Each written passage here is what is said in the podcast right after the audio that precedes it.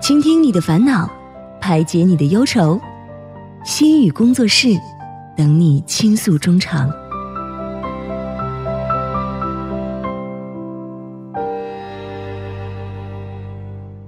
何以解忧，唯有心语工作室。那心语工作室又在每周日晚上和您如约而至了。我们很高兴邀请到两位嘉宾朋友刘源老师和赵思维嘉宾。那今天的心语工作室将会由思维为我们带来一段情景介绍，之后再由刘源老师呢和大家一起从心理学角度分析和讨论一下情景对话中出现的问题，给我们正确的心理问题指导。同时，也诚挚邀请各位听众朋友可以参与到节目当中，把您的困惑通过我们的参与方式发送给我们。如果您的故事被节目组选中的话呢，将会在下一期的心语工作室当中邀请心理学方面学者为您解忧的。同时，你也有机会获得节目组送出的咖啡电子券一张。我们的参与方式为：您可以通过发送短信的方式发送到井号幺零幺三，每条短信通讯商会收取您五十韩元的短信费用；或者是通过微信公众号搜索 TBS 互动，关注之后发送短消息即可。又或者可以登录网页留言板，登录 tbs efm E 点 s o u r 点 kr，在网页点击幺零幺三信息港主页就可以了。那好的，马上邀请出我们今天的两位节目嘉宾，第一位是我们的心理咨询师刘源老师，你好，大家好，我是刘源。你好。那另外一位呢是我们的思维，你好，嗯，主持人好，老师好，大家好，我是在韩国活动的 YouTuber 赵思维。哎，两位好。好，那今天呢，这个情景介绍啊，也是跟我们开头是有关系的，就是关于慢就业的问题啊。对首，先请思维给我们简单介绍一下。好的，我给大家带来一下今天的案例。老师你好，我有一个女儿，今年二十八岁了，四年前大学就毕业了，但是毕业之后迟迟不愿意找工作，我和她的父亲都要急死了。她每周就打一份工，然后在家里吃住，自己攒来的钱都花去旅游了。一开始我觉得年纪轻轻的多出去看看也挺好，但是觉得她越发越厉害，基本上每两个月就要出去和朋友旅游，工作也不认真的好好的找。每次我说他什么时候投简历，他总是说年轻的时候啊，就要多出去走走看看。等我以后上班了，就不可能像现在这样玩了。但是眼看他年纪也不小了，一直不找工作，拿着趁年轻就要多玩的借口，我觉得他就是在浪费自己的青春呐、我问他：“那你准备什么时候找工作呀？你看和你一起出去旅游的朋友不都有工作啊？”他说啊，再看吧。我还想啊，多玩一段日子。我那些朋友也都是上了一段时间班之后呢，然后辞职啊去旅游的。嗯，我现在履历上比他们更干净，不是更好吗？：“我现在也计划着，要不就让他搬出去自己住。”但是他的父亲特别疼爱这闺女，绝对反对让她出去住。但是我也在愁，这样下去，她什么时候才能独立呀、嗯，哦，这么一个问题啊。今天开场的时候呢，也提到了，现在很多的朋友啊，特别是一些应届的高校毕业生啊，都是有着这个慢就业、缓就业的一种想法和倾向存在啊。嗯，其实我毕业的时候，我们大四就开始上班了。嗯我们这一届，我们这个年代的朋友，基本大三开始找工作，大四出去实习，然后直接去工作了就。嗯是的，那现在很多，特别韩国年轻人，我发现了一下，就是呃，旅游旅游或者说是不着急毕业，哦是尽量休学，然后呢，在这个休学当中啊，要把该学的、该见识的先见识完之后，然后再去毕业找工作，对对是不对是？我爸也很喜欢旅游。嗯我爸有的时候跟我说，他会发现，在很多外面的国家，你会发现中国人虽然很多，但是嗯他的年龄层次还是偏比较就是中年的。哦，但是，一旦碰到韩国人的话，韩国人大多数都是年轻的人，特别是二十几岁的女孩，哦是是是特别多。嗯嗯嗯嗯。所以啊，我看了一下，其实现在很多年轻人都有这个趋向站在这里边，就是说我不是很着急工作。刚才也说了啊，父母条件可能比较好，又都是独生子女，嗯不需要说完全现在要立刻挣钱养家，怎么怎么样，嗯所以哎不是很着急，对不对？对，是。嗯、那想问一下老师啊，老师现在没有完全毕业是 吧？哦，我已经毕业了，啊什么时候毕业的？对 对，就是最近毕业，最近，恭喜您，学了多长时间？先计算过吗？从小到现在，从小到就现在啊，，对，有学历的情这个之后，从就小到是现在，小学也算，小学也算是学历之一了，是吧？嗯，啊对，九年，然后再加哦上九年、十二年、十二年，再加上嗯 十年，是二十上二二十 十二十二十多年哦，是，所以这个什么时候开始真正工作的？啊，真正工作其实中间也一直有就是兼职，然后、呃，嗯，研究生就是大学毕业之后会工作一段时间，哦然后研究生毕业又工作一段时间，嗯然后中间又进修，然哦后最近又是重新就是重新开始又工作，做了开始学全职习，的工作是、嗯啊。为什么当时没有说直接开始参加工作，或者说像这个案例当中的，说我休息一段时间，我出去见识一下世面，嗯我停两年，然后再去怎么怎么样？当时有过这样的想法吗？因为呃我个人的情况就是，大学毕业的时候其实是比较迷茫的。嗯虽然说选专业可能是按照自己的兴趣选的啊，但是，嗯，因为学的东西也比较广泛，嗯嗯而且也嗯比较肤浅。你是真的去和这个实际工作去结合起来的时候，嗯我到底能够做什么工作、哦其实是没有太多很明确的一个规划，所以。嗯嗯当时会想要，嗯，需要一点时间去考虑一下。嗯然后当嗯嗯嗯时其实我个人是，嗯，大学毕业之后去济州岛了，嗯哦，啊、去 就玩儿还是当生活时吗其实属于是散心的一个哦概念，概念嗯，然后就是，嗯、自己在那边待了一段时间，哦然后去爬自己一个人爬汉拿山啊，哦然后和这个在这个 Cast House 认识的人一起，就是聊天啊交流，和他们一嗯嗯嗯起嗯又在这个济州岛旅游等等。所以虽然没有去国外，但是嗯在韩国国内也是有这样的一个过程，可能当时就是想要去疏散一下自己比较真正迷茫对的这个嗯心情，把这个迷雾嗯先拨开之后，找到真正自己想要做的事对情，对，找通过这方个时向。间是去有一思考一对下，啊，有作用吗？这个方式？还是说我帮助哎觉得我要赶紧工作 了，嗯钱也快花完了， 赶紧回去找工作了，这样的想法对于心态的转换肯定是有一个我觉得嗯放松的作用，哦可以放松自哦己的心态。嗯是是然后是，和自己独处的时候，会更多的去考虑，就静下心来去考虑，可能也是有一定的作嗯用。有一定的作我觉用。得嗯是，其实我也是一样，我也是在北京工作完一年多之后，嗯放弃了一切，来韩国这边开始从语学堂开始学起，嗯也是想重新开始一份新的工作，新的这个天地。对。嗯啊、慢慢慢慢就是改变了人生的轨迹嘛。那嗯思维呢？呃，我也是因为我的妈妈她性格特别的急，就是嗯说我那个时候，因为我也在国外念大学嘛，大学我回到上海的第一天休息了一下，第二嗯天我妈就说你什么时候投简历？哦，然后就开始投简历，然后不出一周我就马上上班了，哦就特别急。然后就在上海工作两年之后，我觉得再这样下去实在是太累了，我就嗯选择来韩国。哦，而且我我就个人觉得，我人生中休息最长一段一段时间就是来韩国之后语学院的那段时间，嗯，嗯那时候是嗯最轻松的，对，很开心那段时间。对我其实现在 明白，没有什么哎负担，呀还可以陪我出去玩的时候没有很大的负是担。对，怀但时念。间以前上初中、大学都没有那么开心，哦我那时候有学业的压力。对你也得升学语啊，学堂其实是说你平时跟朋友玩的话，其实对也是一个学习的过程。就对感觉是个对兴趣小组在那边是玩一样。但是时间长了，由于签证的问题，还有钱学的费问很题，贵的，所以三说个还月是一得百上。多万呐，那对个时候是不对是？嗯啊 现在肯定更贵，所以嗯说还是后来就开始工作了工。作了是那语学堂那段时间，确实对我来说也是人生很难难忘的一个经历。真，的，来自全世界各地的朋友一起天天的对，吃喝没玩乐错，，不同的这个国家的人在不就是怎么外国哦，对于是我们所有人来说都是外外国，国所对以大家一起去哎哦，而讲一种语言还是， 而且中国朋友之间还还要说韩国语韩的情语，况对很对嗯多。对那个时候真的很开心，对吧？对。所以那个时候让我觉得这个慢就业其实是很好的啊，嗯但是现在我发现很多朋友都是有这个慢就业、缓就业的倾向在这边啊。老师能不能给我们简单解释一下这个慢就业啊，究竟指的是什么情况呢？这个慢就业呢，就是顾名思义，就是毕业之后既没有参加工作，也没有像其他人一样选择继续深造，而是选择就是暂停一下。旅游、支教或者在家陪父母啊等等，通过这种生活方式呢，来慢慢的考虑人生道路的这样一个社会现象。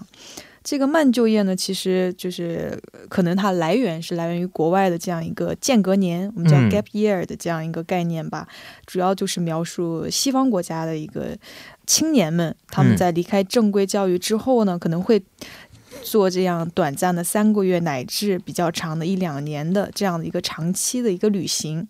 嗯，然后在真正的进入这个社会之前呢，体验一下这个不同的和很多样的这种生活方式。嗯，是的，没错啊。以前我嗯们在这个中韩青年说当中啊，也简单介绍过说，现在在宏大就有很多这样的一些穷游背包客啊，在街头展示自己才华啊，唱个歌啊，跳个舞啊，来赚取这个穷游的费用，是不是？嗯是，以前我在国外旅行的时候，有发现了很多欧美一些人是，啊、就是年纪比较大了也是，但是呢，也是背个包穷游的方式，对嗯一问可能要工作三个月，玩半年，对工作三个月、哎玩三个月这样的方式来度过对一段时，间，我们很羡慕，对不对非？常是像啊。是，但其实背后也有着很高的福利去支撑他们的生活啊。对对是的，嗯，那这样的我觉得生活方式也是很好的啊。四位呢怎么看待这种慢就业的情况？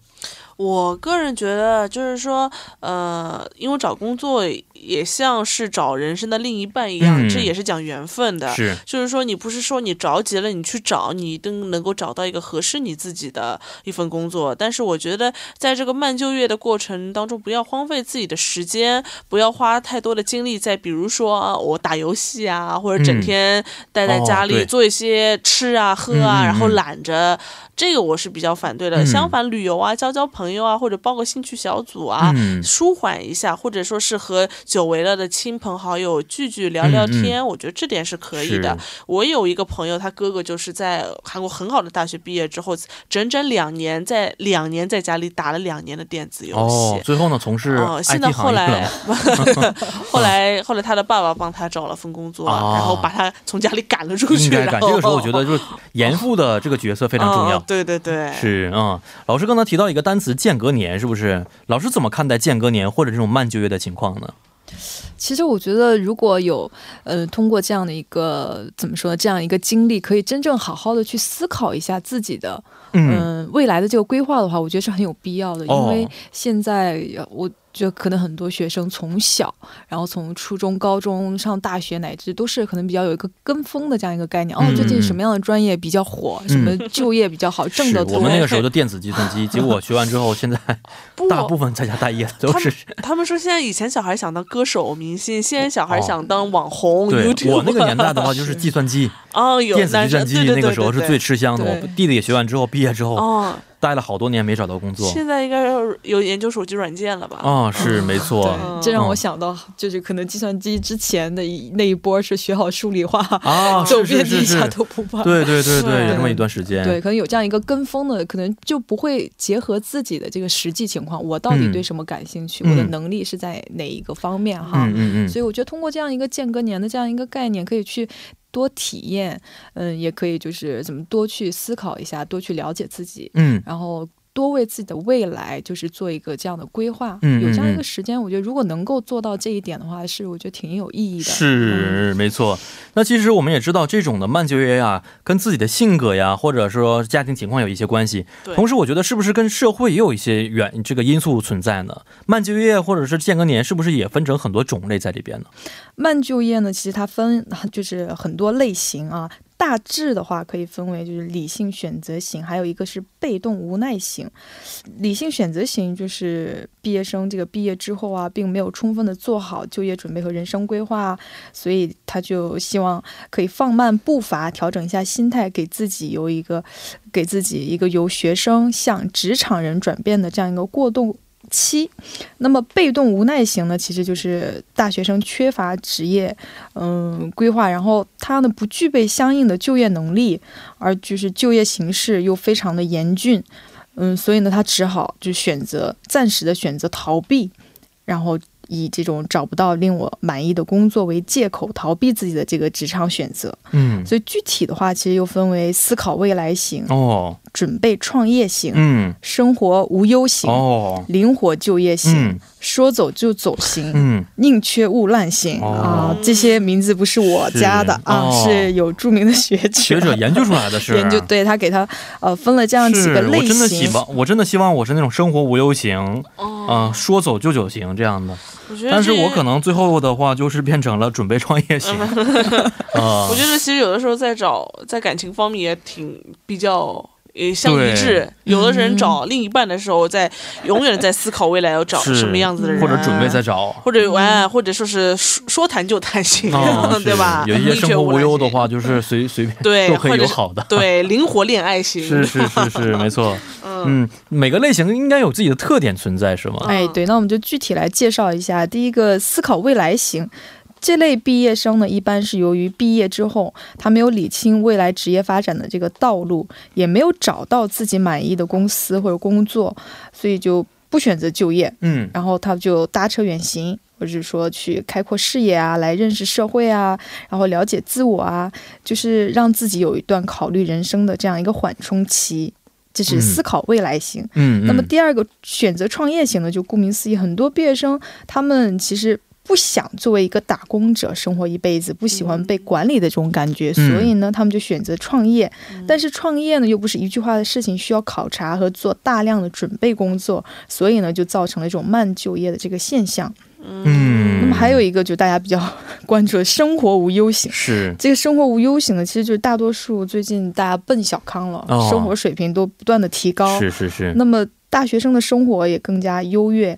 那么家长给予孩子的这种生活费啊，也随着物价上涨而不断的上升。嗯，所以这就使得现在的大学生啊，对于单位啊，或者说自己将来要从事的工作的这个薪酬，产生了比较高的一个期待。嗯如果他觉得自己找到工作和自己期望的这个薪酬不能够等同的话，嗯他们就会觉得不愿意去从事这样的工作，导致了就业惰性。哦，这也是导致大学生走上慢是就有业的时候可能一个挣的工资都没有父母给的零花钱多，哦是吧？有对这样的情况存在的。嗯，还有呢，就是刚才老师说过的这个灵活就业型啊，灵活这方面指的是什么呢？嗯，灵活就业型呢，就是互联网的普及和这种快速发展啊，就是使这个社会不断变革，并且给更多的大学生提供了新型职业。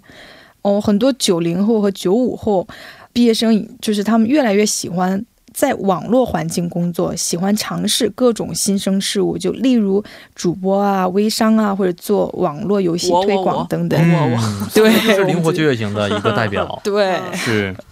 那么，嗯，有事情就做，没有事情就休息，可以就是比较灵活的安排自己对，的。就哦是韩国这边的什么 freelance 是吧？这对样对的意思，我对觉对得很好的，对其实是对，是，好，那也么有也有缺点啊，嗯比也有如缺点嗯说你会担收入心下个不稳月定下个月你嗯你该你该挣多少，会不会有活，吧？对，自负盈嗯。亏的是。哎，好，那说走就走型指的是什么意思呢？说走就走型呢，就是，嗯、这一类的毕业生呢，一般有着比较奇特的想法，对人生的追求呢也是比较随意的。嗯，通过打临时工啊，筹集资金，然后去各个地方旅游，体验不同的生活方式啊，做自己喜欢的事情。大家可能都知道有一个签证类型叫做 Working Holiday，对没错嗯那么其实就是可能大就是这样的一个概念，是是是通过工作，然后可以筹集一部分的资金。嗯，最后一个就是宁缺毋滥型，这个就是自顾名思义，嗯、如果这个工作不符合自己的这个预期，那么他们宁可再等嗯，另外的机会，也不愿意先就业，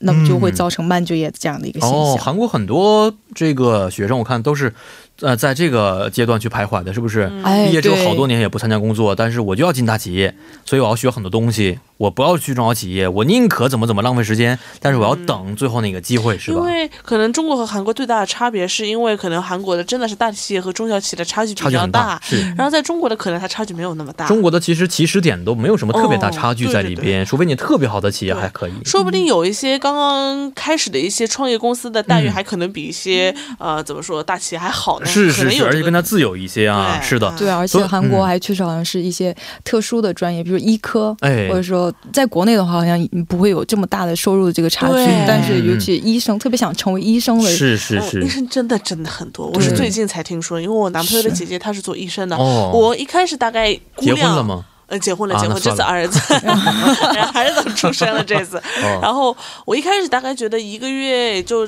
大概比我们正常人多个两三倍，嗯结果发现不哦不止不是两是吧？不止两三二三哦十倍。啊，差不多六倍左右。六倍左右。嗯，这是哦正常八点上班，五点下班的情况。哦，是，看来将来找这一望班的尘莫话，及。这个医生可以纳入我们的这个考察范围之 内了。 是嗯是 是的，的，呃，刚才我们说了一下这造成慢就业的各种原因呢啊，呃，我觉得现在很多年轻人都会抱有这样的心理，是不是？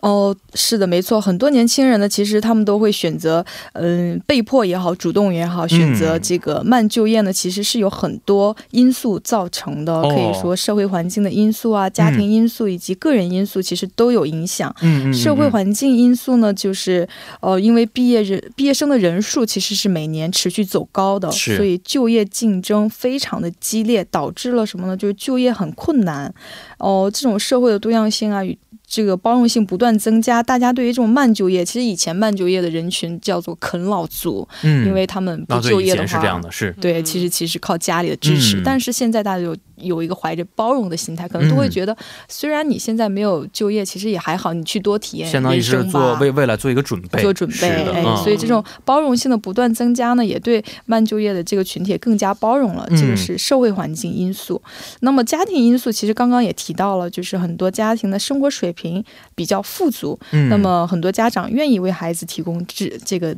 支持，是让孩子多增长见识。没错嗯，嗯个人因素呢，嗯、就是当代大学生其实有着比较强的自我意识，然后比较注重自我个性的展现，所以有些人不甘于被生活束缚啊，被领导管束啊，嗯或者说从事非常基层的、底层的、平凡辛苦的工作。嗯嗯，所以他们们在就业的时候看重的不是，呃，是否有工作可以做，而是更注重，嗯，自己是不是喜欢，专业是不是对口，嗯薪酬是不是满足我的这个预期。哦，如果有某一些方面发生这个偏差，他们也就是宁缺毋滥，嗯所以就嗯嗯再等等，不愿意将就。这可能是是一个嗯个人因素，对，还有一些。嗯还有一些个人因素呢，就是，嗯，因为很多嗯学生可能对于自己的未来的职业规划不明确，嗯所以呢，他们到大学毕业的时候，对自己的专业以及未来的工作都没有清晰的认识，对未来没有规划，嗯不了解自己，所以这就充分就是这就导致他们就业准备不充分。嗯嗯，是的。嗯哦，我看了一下这个慢就业，其实也不能说完全一个好事儿还是坏事儿，是不是？哎，那针对这个慢就业啊，老师呃，对于学生们有没有一些很好的建议呢？对，刚刚就说这个慢就业，其实它有，如果好好利用这段时间的话，它就会成为一个嗯，呃很好的准备，一个对起始嗯有。帮助的一件事情。但是如果浪费时间啊，或者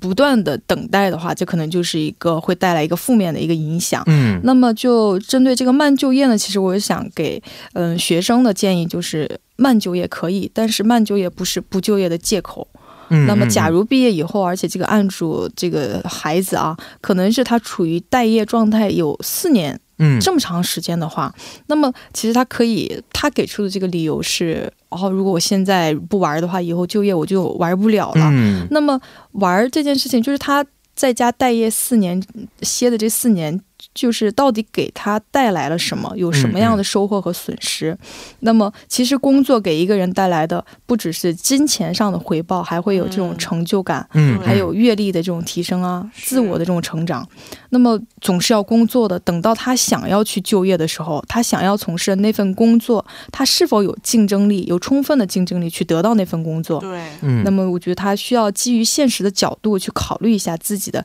现状，嗯，然后去规划一下未来。嗯哎是，这是对于学生的。那对于家长方面有没有什么很好的建议呢？其实这个家长他一直是希望孩子去找工作，然后嗯去投简历。嗯，其实我个人觉得，如果家长的这个心情完全是可以理解嗯的，嗯嗯但是大学生一般都是比较有自己的主见的。是是是如果你告诉他，有的时候你还有去投代沟问简历题，对没错。对他其实不一定会愿意听你告诉他怎样 做。嗯他更多的是，嗯，希望就是，嗯，怎么？我觉得家长可以引导他，就是嗯嗯嗯引引导他认识现状，因为他现在可能没有认清现状自己的这个是位置什么的。嗯就是如果可以引导孩子去认清，嗯、问题的严重性，然后孩子自己会知道接下来会怎么走。嗯嗯、哦是我觉得适当的控制一下经济来源，也是嗯帮是哦助认清现状的一个，这个很重要对对对哎，没错很重要的手段。嗯，好，也特希望通过老师刚才提出的这么几点的一些建议啊，使得这个家庭尽快的走上正轨啊。是好，非常感谢两位的参与，咱们下一周节目再见。再见。 嗯，再见。那以上就是我们今天第一部节目《新语工作室》的全部内容了。在稍后第二部节目中呢，为您安排的是《中韩青年说》，不要走开，马上回来。